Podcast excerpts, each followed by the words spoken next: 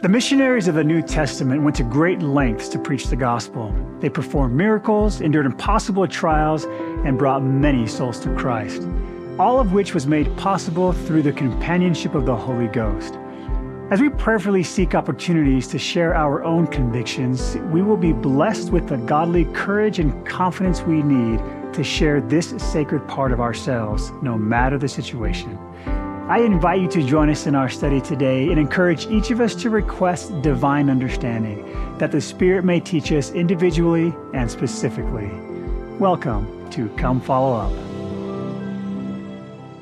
I think some of the most natural ways to share the gospel is through your example and the way that you live your life. I love the scripture that says, Have you received his image in your countenance? If you radiate the light of Christ, people are drawn to you. You don't always have to go up and immediately start talking about the gospel. You can just kind of go up and ask someone how their day is going. Um, and then from there, you can kind of just go and start either sharing some experiences or anything that you think are prompted to share. I think when you're living the gospel, you just want to share it. And the Holy Ghost helps prompt you just to open your mouth. I feel like the Spirit has guided me by giving me a love for the people that I know and by loving them and wanting them to have the peace and the joy that I feel through the gospel.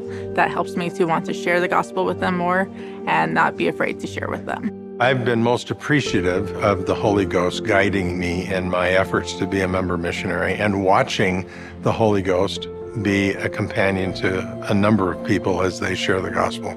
It comes through feelings, it comes through impressions. And as I receive those impressions and feelings, I, I summon the courage to follow and do exactly as I've been instructed.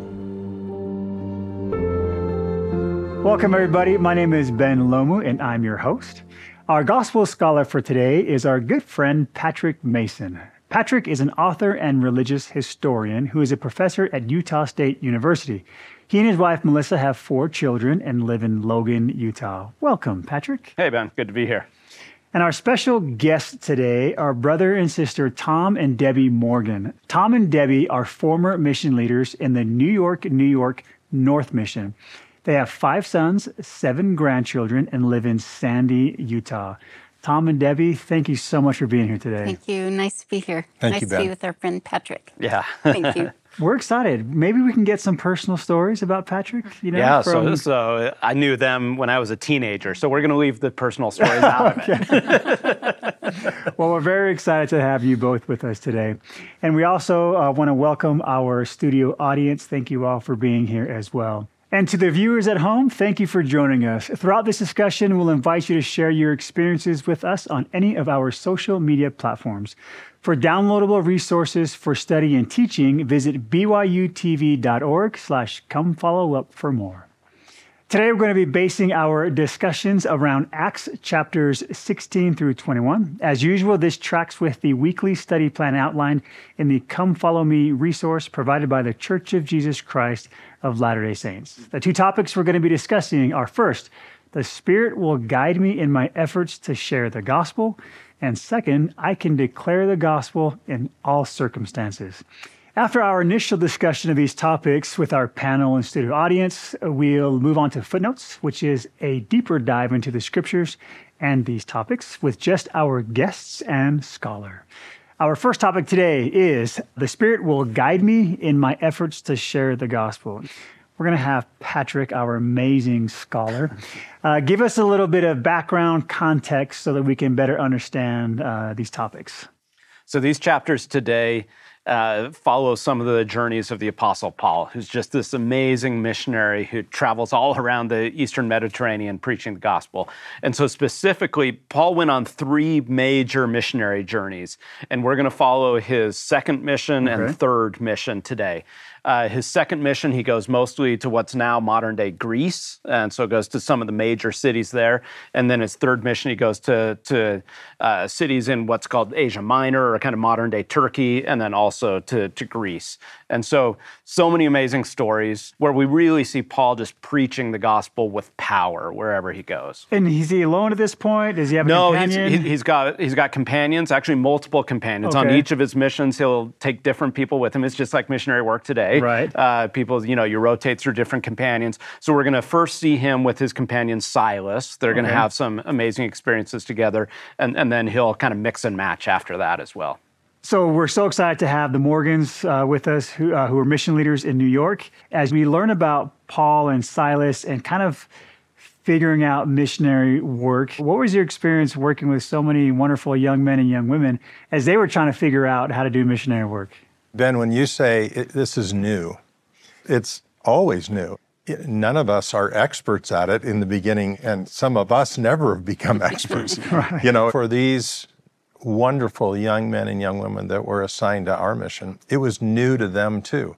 So, understanding, getting to know what, how do I do this? When do I do it? How am I going to know what to say? All of those things are the same experience that any of us have when it's time to share the gospel, when there's an opportunity to do that. During our three years there, we had almost 600 missionaries come to our mission. Wow.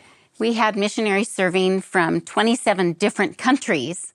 And a wonderful thing about speaking about Paul and Silas traveling through the land in different lands and maybe different dialects, our missionaries from all 27 countries had an opportunity to share the gospel with someone in their native language.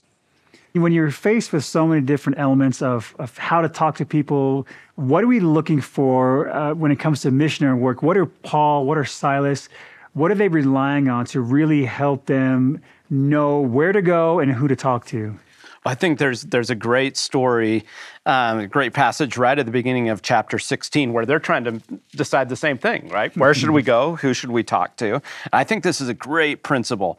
Uh, so, chapter 16, starting in verse 5, and it says, And so were the churches established in the faith and increased in number daily. The church is growing, right?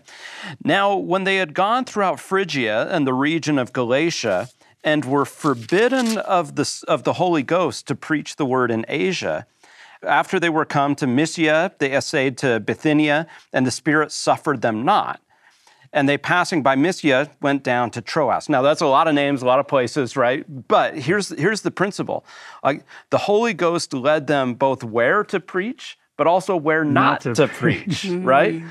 So, one of the areas of our mission was Harlem. Often, often our missionaries would report of one of two things happening. One, they would receive a prompting. They would receive a prompting. Go down a different street. Go, go to a different area. Come back another time. The other prompting they would get would be from people in the neighborhood. Mm-hmm. Often, our missionaries would report that they would be walking to a particular place and a group would come up and say, How's it going? High five, go a different direction. They looked out for him. they looked out for him. Yeah, they took care of him. Yeah. So, for those of you that have, have had an opportunity to share the gospel, what would you say is a key element when it comes to sharing the gospel of Jesus Christ with others? Gordon. I found it's really useful when it's natural and authentic, and it doesn't seem forced. Maybe um, a question might emerge out of a friendship or a moment between friends. Is there a specific time, Gordon, that you're thinking of where you've had a chance to talk to others about Jesus Christ? I just now was thinking that uh, I was in Golden Gate Park about a month ago. I was with a group of youth and um, with a lot of different backgrounds. And one of them just had a ton of questions, and it just led to some natural conversations about really philosophy, theology, and like meaning of life. And it was very natural and not forced, just as we were walking. You know, something Gordon said about having a lot of different backgrounds. I imagine being in New York, you, you came across so many different people eh, with, dif- with different backgrounds. How do you feel that affected the missionary work in that area? The missionaries that we had spoke five different languages that were assigned to our mission, and more than half of our missionaries spoke Spanish. And they came from Spanish speaking countries all over the world. In fact, I think we have a picture today of some of our missionaries sitting at the UN, the United Nations, where we got to take missionaries from around the world and speak about water issues. Well, it was a wonderful opportunity for them to be able to share ideas from their countries. Wow. You know, one of the things that's changed with missionary work recently is the influx of, of sister missionaries that have started to serve missions. Sister Morgan, I would love to get your perspective. Uh, you know, in the scriptures, oftentimes, you know, some of these strong uh, female characters can be overlooked. What can you teach us in the scriptures about the power that some of the sister missionaries you've seen connect with some of the stories we can read about uh, mm-hmm. in the Bible? Uh, when we were serving in New York, we were there when the age change came from mm-hmm. the leadership of the church. And we saw our sister missionaries increase from 30 to over 100 sister missionaries. Wow. The influence of women, sister missionaries, was a huge blessing to us and to the world to see the power of young women coming and preaching the gospel when a mission became a first choice for them to be able to come. Being a woman, I love stories of women in the scriptures, mm-hmm. and this particular part of uh, Acts that we're talking about, when we have that story of Lydia, she has two little verses in the story. In uh, chapter 16, verse 13, and Paul is saying, and in the Sabbath, we went out to the city by the riverside where prayer was wrought to be made, and we sat down and spake unto the women which resorted thither. I like that the women, it wasn't a new thing to go to the river and to, to pray. pray. Yeah. They were there, and Paul knew that the women would be there. And a certain woman named Lydia, a seller of purple, which is a beautiful color, meant that she was a seller of dye um, of the city of Patrick. What is this city? Thyatira. Thank we'll, you. We'll go with that. Which worshipped God, heard us, whose heart the Lord opened, and she attended unto the things which were spoken to Paul. And when she was baptized and her household, she besought us, saying, If we have judged me, be faithful unto the Lord, come unto my house and abide there. I love that not just Lydia was baptized, but her household, mm-hmm. and how wonderful for Lydia, but for all of us as women in the church to be a woman of faith, a woman who follows Christ, who listens and learns from apostles and from teaching, a woman who can make her home a place where you want people to come and feel the Spirit. And I think Lydia was that. She wanted them to come to her home and to abide there and feel the Spirit. I love that, that it ends there. And she constrained us. They're like, no, you know, it's okay. And she's like, no, you're coming to stay I with me. Say, dinner, come and eat, meet our family. Yeah, yeah right. I love that.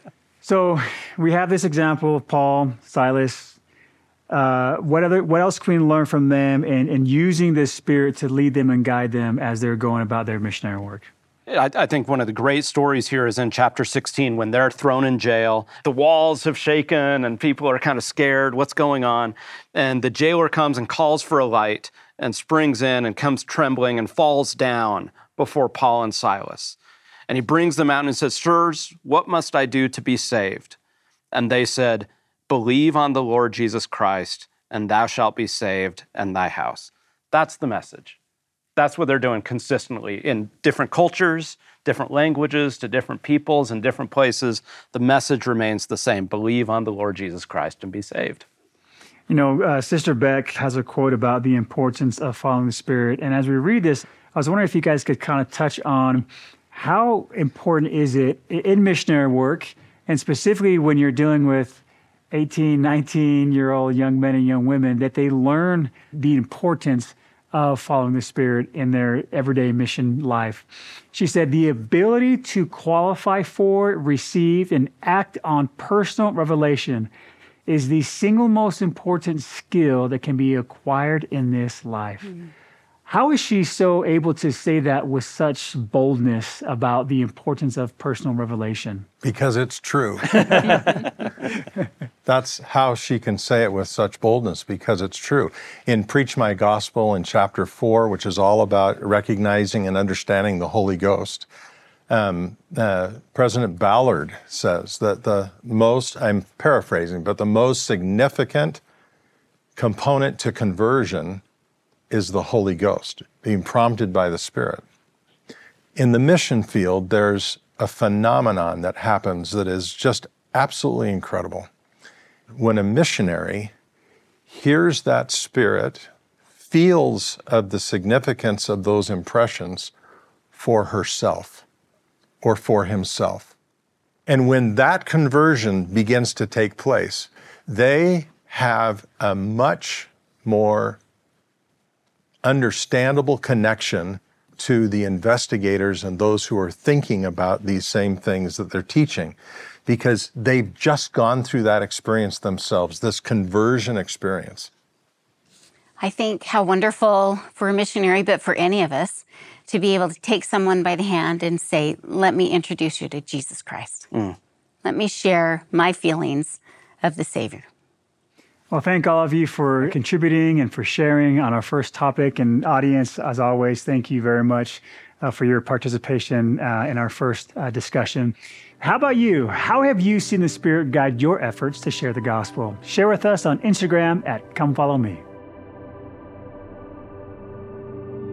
I think it's really inspiring that these prophets of the New Testament are able to go and share the gospel despite all these crazy circumstances where they can go and they're risking their life and people are super mad at them and it's a lot worse than we may face today. They weren't afraid, they were brave. They went forth even afraid that someone would take their lives, and many of them did lose their lives in sharing the gospel. And so when I'm scared, I just remind myself, okay, you know, other missionaries in the past have done this. I can do it. I think the missionaries in the Old Testament have the same access to heaven that we do and the bravery and the strength that they have is the same that we can have if we seek it because the Lord wants to, wants us to have it.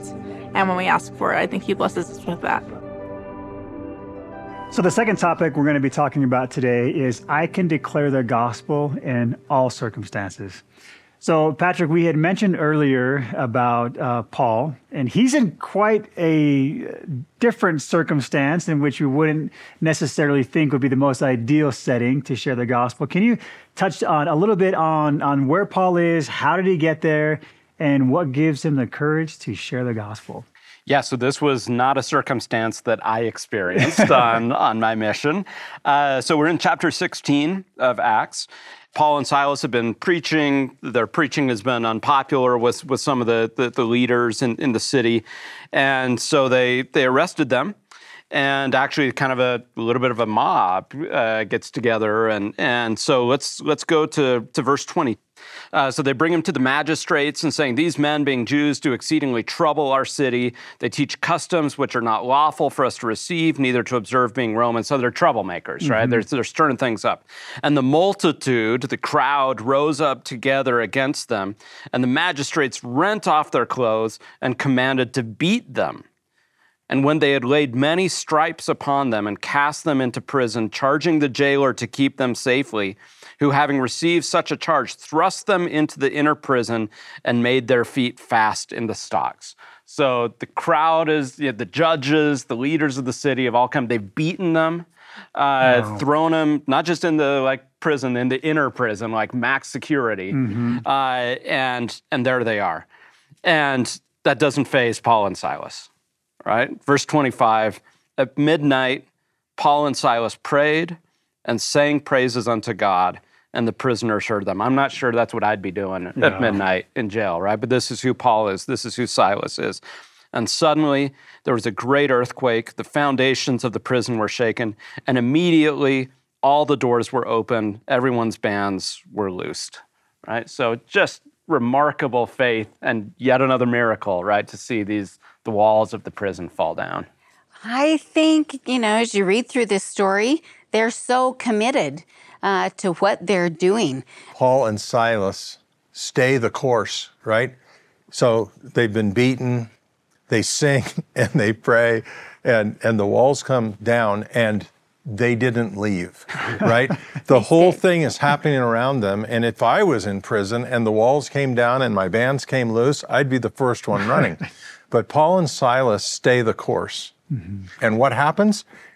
They teach the gospel the jailer and all of his, quote, all of his hmm. were baptized. Sometimes things are very scary. Yeah. If we have a purpose and we stay the course, then the Holy Ghost will help us fulfill our purpose. I mean, for, for me, it, it, it, was not natural for me to just knock on somebody's door and, and do those kinds of things. Uh, and this clicked for me like in especially kind of in the second half of my mission like i was really interested in the person on the other side of the conversation mm-hmm. right? That it was it wasn't about me.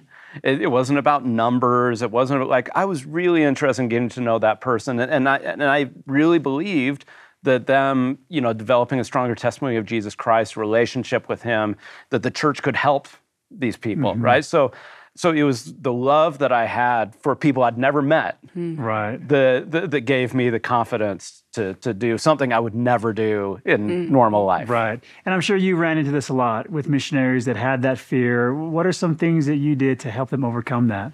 Oh, my first thought is maybe service. That any of us, it's easy to give of yourself, to give service to someone else, to share, to help out, to shovel snow, to clean up or whatever. Wait, wait, wait, hold on a second. We're talking about two different things, right? So we're talking about missionary work. So why are you talking about service, Sister Morgan? I think personally, to be able to forget yourself in the service of other mm-hmm. people is a great way to share the gospel. Cleaning up someone's yard. We were in New York during Superstorm Sandy. Even in our own mission home, we had no power for 13 days that was a challenge. We had missionaries, we have a picture of some of them, headed out to a um, smaller island off the just outside of New York City. Breezy Point. Breezy Point, and uh, we cleaned basements and houses for months. And the ward would load up a bus and take people down to clean and serve. What a wonderful place to be in somebody's basement, cleaning up after a bad storm and be able to share the gospel. So you've got these individuals that look like anybody else, and everybody's name is is the same as the others, elder or elder sister. Or sister. Every, everybody, and then comes the question: What are you guys all about? What is this? Mm-hmm. It opens up a conversation, and it's the same way for all of us. Mm-hmm. When we serve another person and we give of ourselves, they give back right? And some of that giving is the opportunity for us to tell it, tell them what's in our heart. Why are you doing this? I love how this shows that by serving that can lead to, you know, missionary opportunities or just helping others feel that they're loved, you know, by by somebody. That they're you know, a child of God. That they are a child of God. So I, I would love to hear from the audience. What are some of the unique ways that you have found to share the gospel of Jesus Christ? Laura Lee. So, most of my adult life, I've lived in big cities around the world. And I realized pretty early on that most of the people that I associated with would never, ever hear the gospel. And for that reason, it really helped me to open up. And any opportunity I had, I would just take it. And even if I would never see that person again, um, I would just talk to them about whatever their question was or whatever was brought up. And I've been in um, grocery stores, walking down the street. One time I was on a tennis court and my tennis partner had a question. And I'm like, I may never see her again. And she may never, ever meet someone in the gospel. So, right there on the tennis court, you know, between hitting balls, I was telling her, asking questions and whatnot.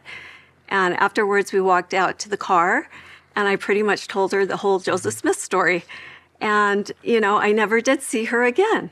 But I thought, I just want them to know what the truth is and to plant a seed and to take those opportunities. Well, thank you for sharing those experiences. What are some examples of the ways missionaries use to share the gospel? Yeah, it's such a good question because in a place like New York, particularly Manhattan, we didn't do a lot of door knocking.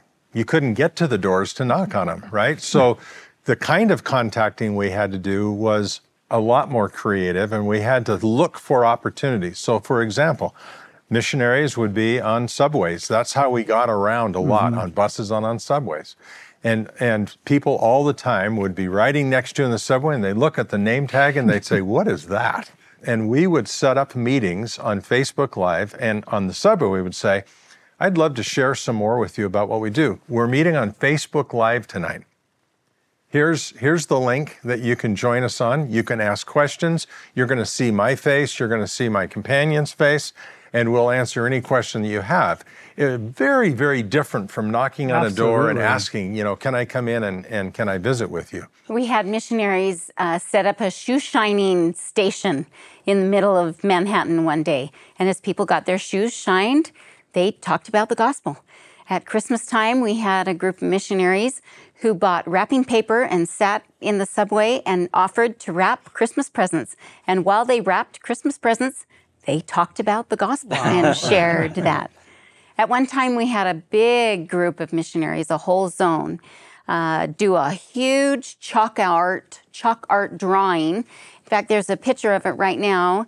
Uh, they were in Union Union Square, Union Square. Wow. Where a subway comes and thousands of people come up and down from the subway that day.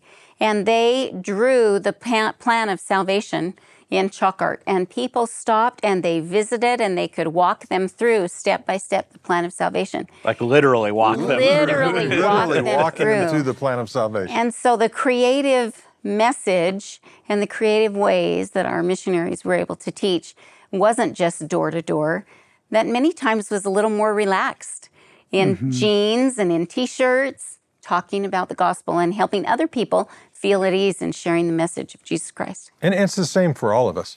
We, we get sometimes caught up and we even fear this idea oh, I got to go to next door to my neighbor and knock on the door and say, uh, you know, it's, I made a commitment. I'd say something, you know. And it, it doesn't have to be that way. There are lots of different ways to connect with people. And, and if, as we find those natural ways for us, what might be natural for me may not be the same natural for you.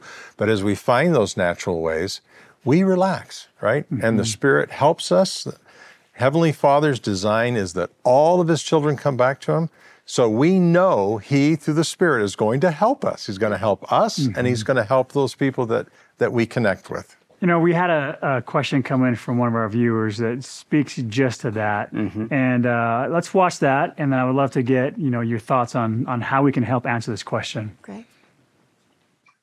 Hi, my name is Ruben Chen. I'm from Southlake, Texas. Um, Paul and Silas went to preach the gospel among many people of other religious faiths. How do you suggest we help people of other religions and other faiths recognize the influence of the Holy Ghost in their lives? Because I think sometimes, you, like you said, you may be on the same page, but just not recognize it. You know what that feeling is or what they're experiencing. So, how, from your experience serving, um, how do you help those that maybe don't speak the same spiritual language or use the same terms feel and recognize the influence of the Holy Ghost in their lives? when it comes to spiritual things, right, the Holy Ghost prompts people to have these feelings. And instead, instead of drawing an analogy or, or drawing a difference, the thing to do is to find the similarity. Mm-hmm. I've felt like that before myself. Mm-hmm. You had that question. I've had that question.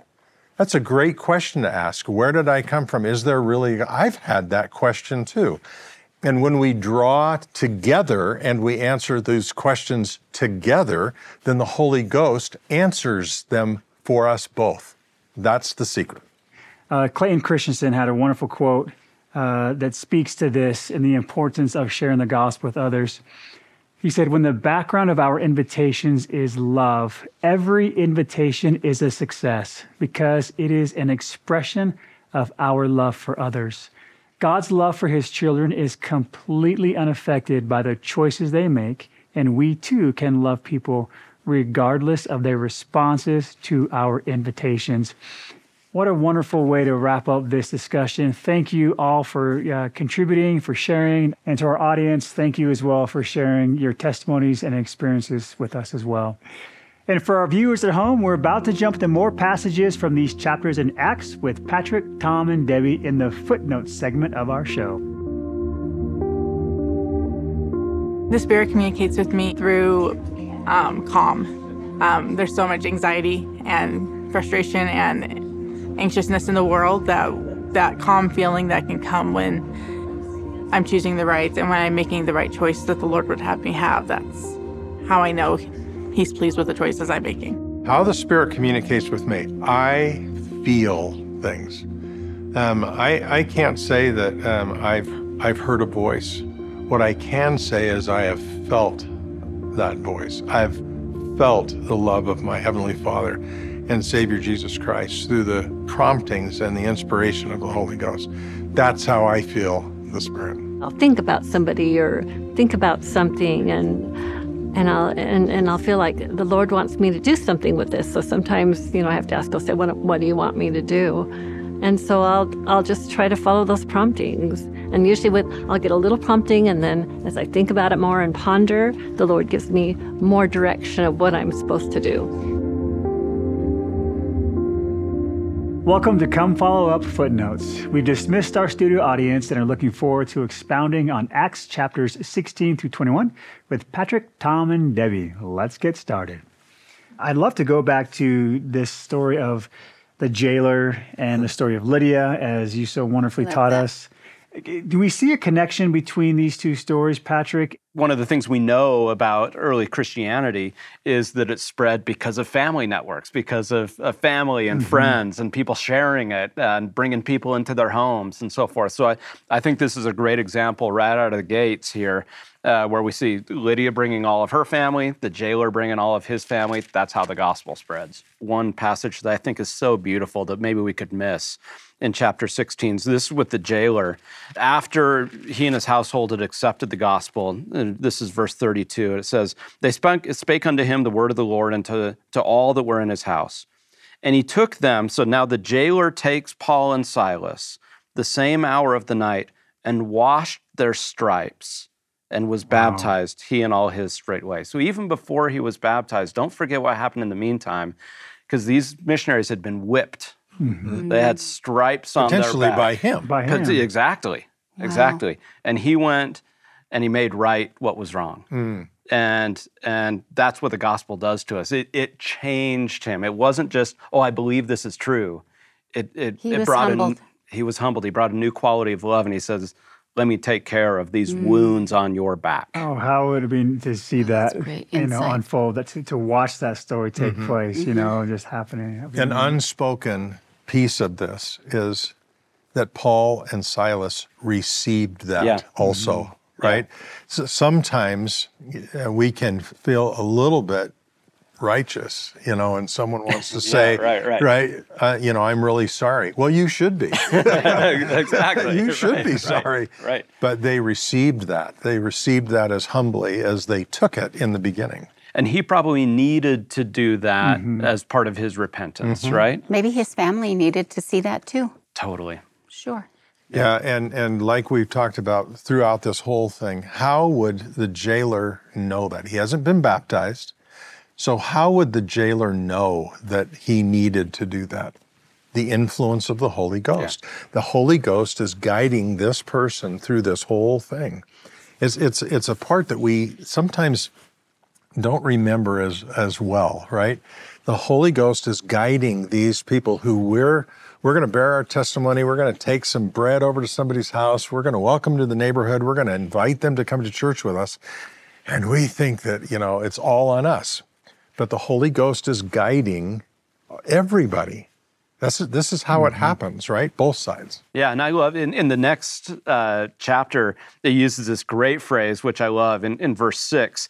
It talks about how when Paul and Silas come, when they're preaching these things, it says it turns the world upside down, right? I mean, everything that's on mm-hmm. top is bottom and bottom is on top.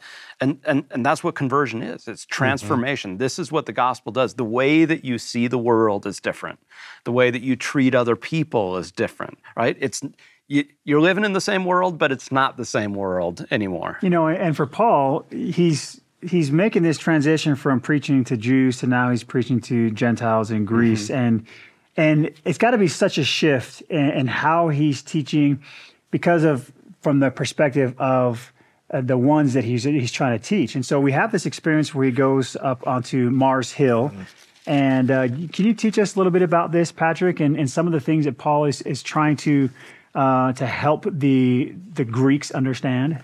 Yeah, this is where the philosophers came from Socrates and Plato and Aristotle, right? And he talks about, and, and there are these schools of thought, the Epicureans, the Stoics that he's talking to. So he's up on Mars Hill where they would gather and have these discussions and debates. I mean, this is like going to like Harvard or Oxford wow. or Cambridge, right? Right, you know, right in the center of the quad. And and he's not going to reason with them out of the scriptures now. Now he's going to use a different tactic.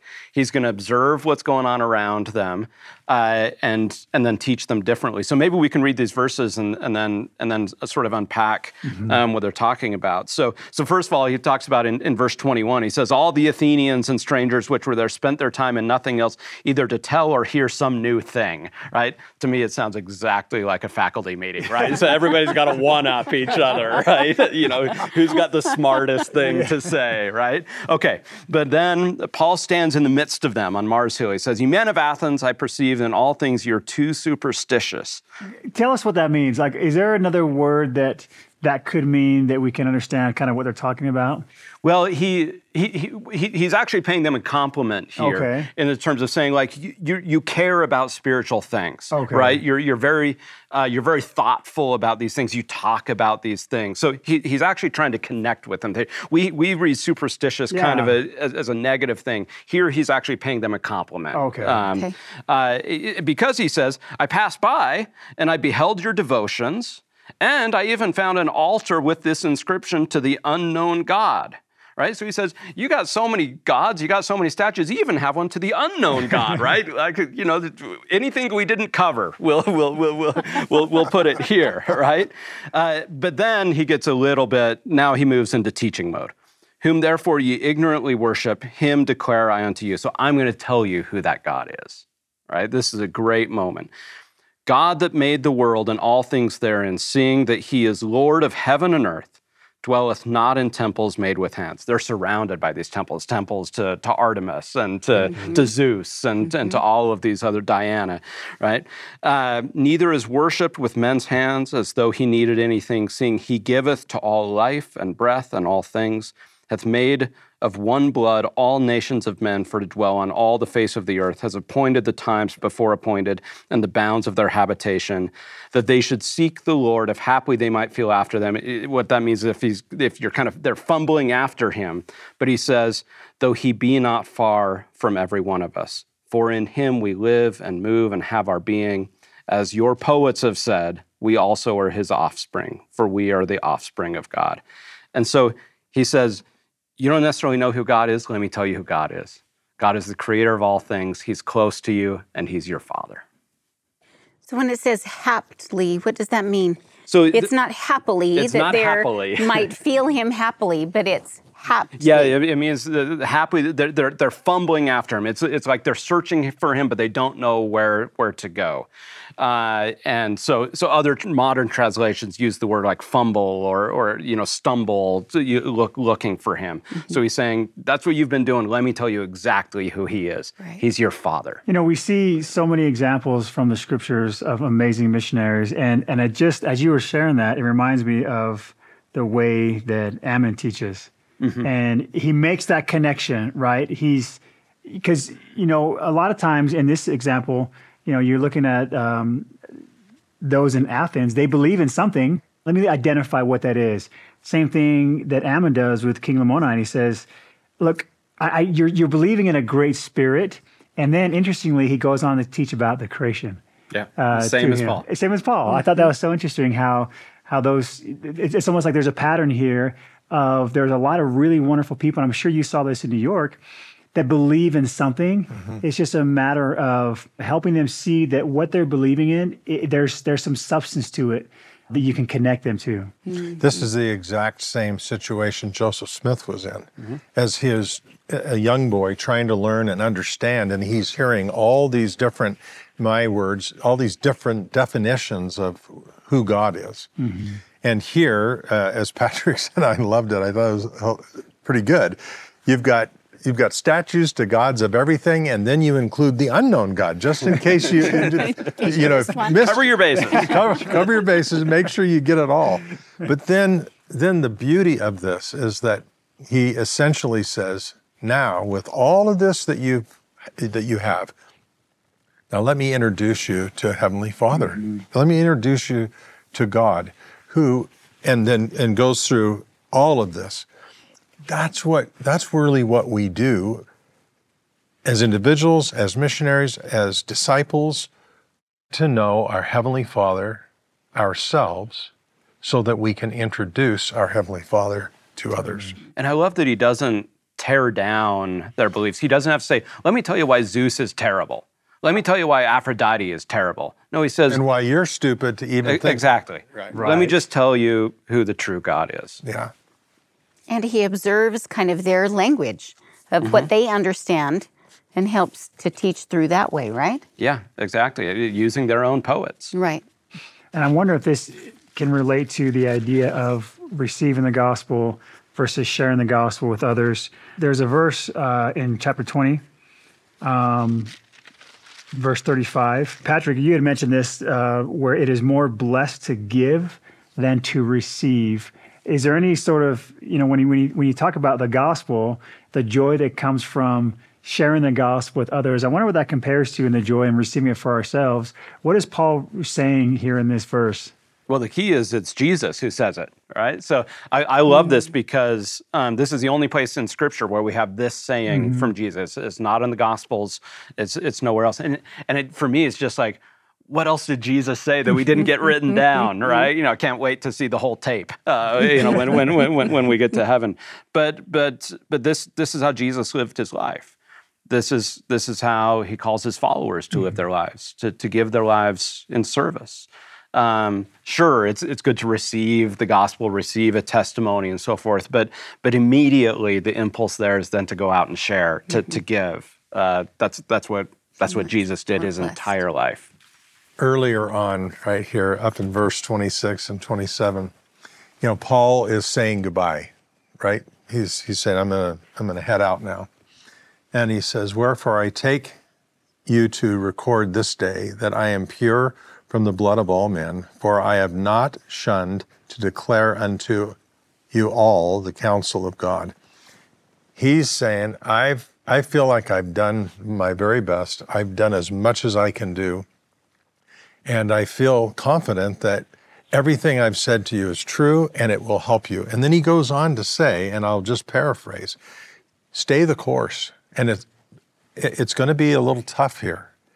And I know this, that after my departing shall grievous wolves enter in among you, not sparing the flock. He's saying, you got to stick with it. And it's not going to be easy. Uh, we've all come together. We see it the way Heavenly Father sees it. And going forward, you're going to need to continue to see it that way, right? Because it's, it's going to be tough. We're all going to have temptation. We're all going to have challenges. And and that's part of life.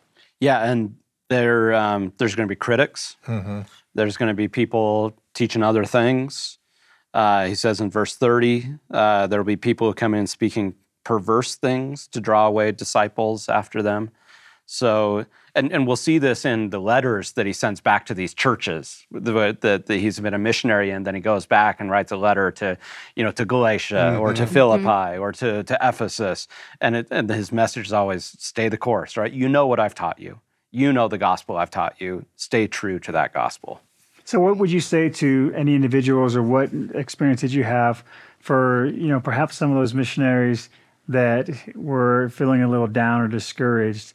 what sort of advice would you give somebody, and, and even Patrick, in your experience with, you know, maybe some of your students, and just in general, this kind of uh, faltering of, faith at times that we see creep into some of some really faithful saints.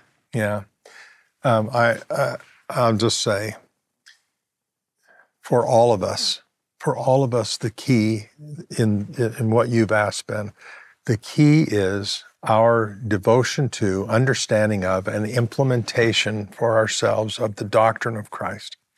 The doctrine of Christ, faith in the Lord Jesus Christ and his atonement. One of the hardest things to do is to is to realize we haven't done something we or, or have done something we shouldn't have. Mm-hmm. So exercise faith in the Lord Jesus Christ and his atonement unto repentance repentance that helps us clear out, put it all out of us. We're promised that when we repent and we do it with full purpose of heart, then we can have the Holy Ghost to be with us, right? We have covenants that we made, and Heavenly Father will keep His promises to us. If I have the Holy Ghost because I have kept my covenants, then I have revelation, personal revelation. And the more understanding I have, the more revelation I have, the more I can exercise faith. And with stronger faith, I can repent deeper. And with deeper repentance, I can be stronger in my covenants. And with strength in my covenants, I can receive more personal revelation. And that pattern, that pattern helps us then endure, right? Endure through all of it. I love how throughout Paul's teachings, he is always pointing back to Jesus Christ. You know, much of our discussion today has centered around all aspects of, of missionary work, using the Spirit, overcoming some of those fears, finding different ways in which we can share the gospel. I'd love just to uh, just to kind of show the consistency of, of, of the strength of missionary work and how the Lord uses missionaries. What are some other examples from the Book of Mormon, from other places in the scriptures of powerful missionaries that we can learn from that show similar attributes of some of these missionaries you're reading about in the New Testament?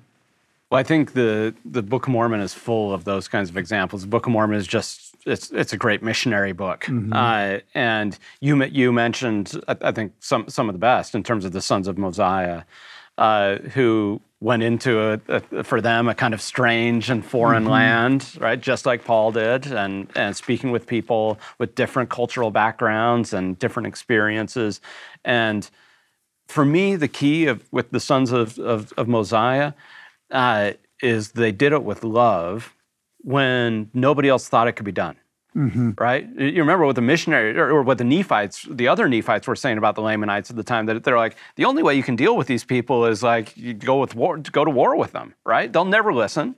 They're, they're never gonna to, to listen to what you say. And, and the sons of Mosiah, because they had been converted, mm-hmm. right? You, you talked about what are the fruits of conversion? What does that mean for you as a missionary? Well, the sons of Mosiah said, hey, we, we know what it's like, you know, to be at the bottom and then to be redeemed by Christ. We know that that can happen for anybody. So it's for me, it's it's the the conversion and the true testimony of the atonement mm-hmm. of Jesus Christ that gives power to the kind of love that the sons of Mosiah take into, into all those Lamanite cities. I think too the story of Ruth in the Old mm, Testament. Okay, yeah. Uh, when you know her husband has died, and her mother-in-law says, "Well, come with us." They're not her people, mm-hmm. and she could have just stayed with her people. But the famous scripture, you know, when she says, "And where thou goest, I will go, and where thou lodgest, I will lodge, and thy people shall be my people, and thy God my God," is such a beautiful example of just moving forward and taking the gospel to wherever it needs to be. That she left those people and she went into the, her other land and gleaned the fields and ended up marrying and having children. But I think her example of that is beautiful. And as we talked about earlier, um, there was probably a lot of fear that she had to overcome to take oh, that step. Sure. You know, and so many missionaries you know, today, they're going into foreign lands and eating foreign foods, and they really have to adopt maybe, the people. Maybe a lot of people don't want to leave with their mother-in-law and go far away. Hi, yeah. she had a lot of faith. yeah. yes, she did. Ben, I'd add, I'd add one more example. Um, you know, the great missionary uh, Amulek. Uh, in the 34th chapter of Alma, there's so much doctrine that is in chapter mm-hmm. 34. Mm-hmm. Um, we'll, you'll find many references in Preach My Gospel, you know, uh, for missionaries and for all of us, many references after uh, out of chapter um, 34. But what I what I want to emphasize is at the end of the chapter, in verse 40, um, he says, "And now, my beloved brethren, I would exhort you to have patience, and that you bear with all manner of afflictions." That you not do not revile against those who do cast you out because of your exceeding poverty, lest ye become sinners like unto them, but that ye have patience and bear with those afflictions with a firm hope that ye shall one day rest from all your afflictions. I love that. And it, it reminds me of one of Paul's great sayings um, in Corinthians, in First Corinthians, when he reflected on his own missionary work and this notion of patience. This is chapter 3, verse 6 of First Corinthians. And he said, I have planted, Apollos watered, but God gave the increase. Mm. Right? It's, it, you know, he's, he's using a, a gardening metaphor, mm. right? It's like, when I'm out gardening, I certainly didn't create the soil, right? I, I may plant it, I might water it, right? But I'm not doing the photosynthesis. I didn't create the sun, mm-hmm. right?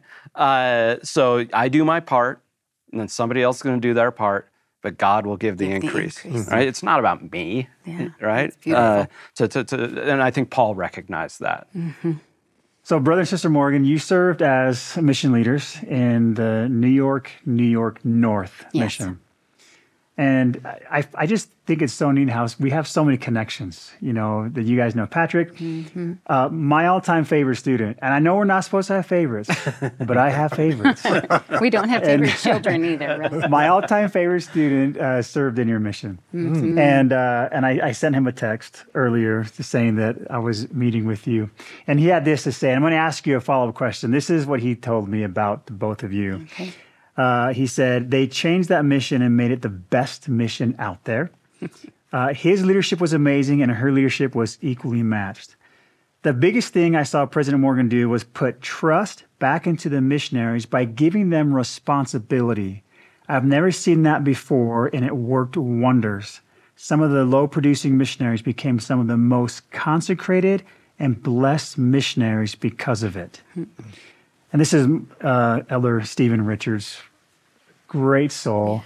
What was it specifically that you did to instill so much confidence in these missionaries and help them overcome some of the fears and things that we've been talking about to to go out and work?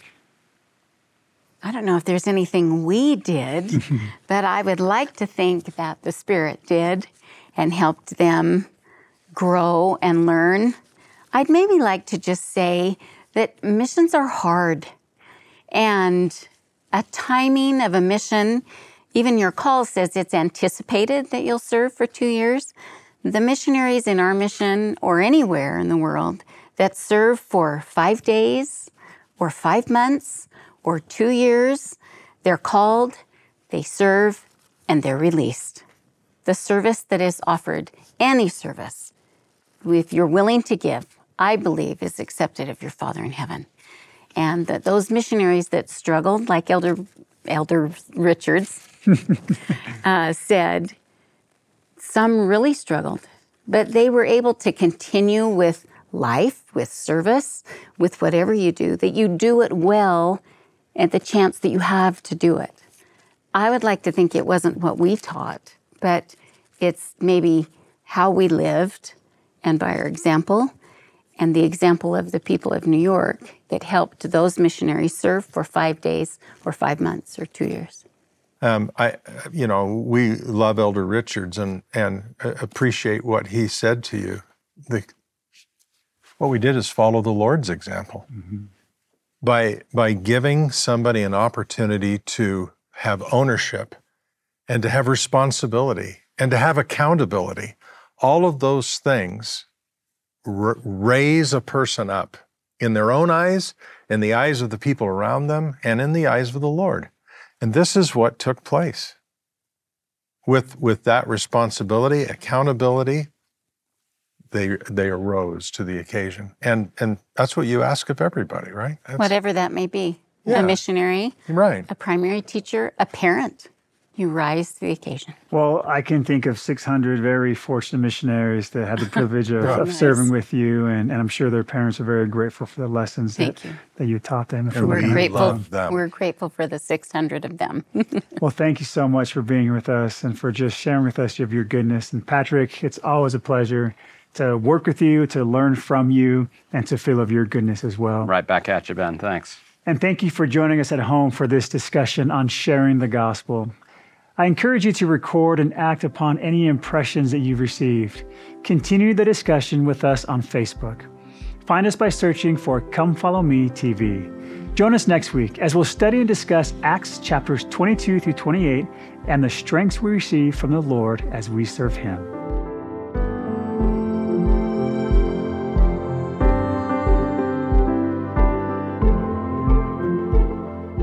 Come Follow Up is a production of BYU Broadcasting.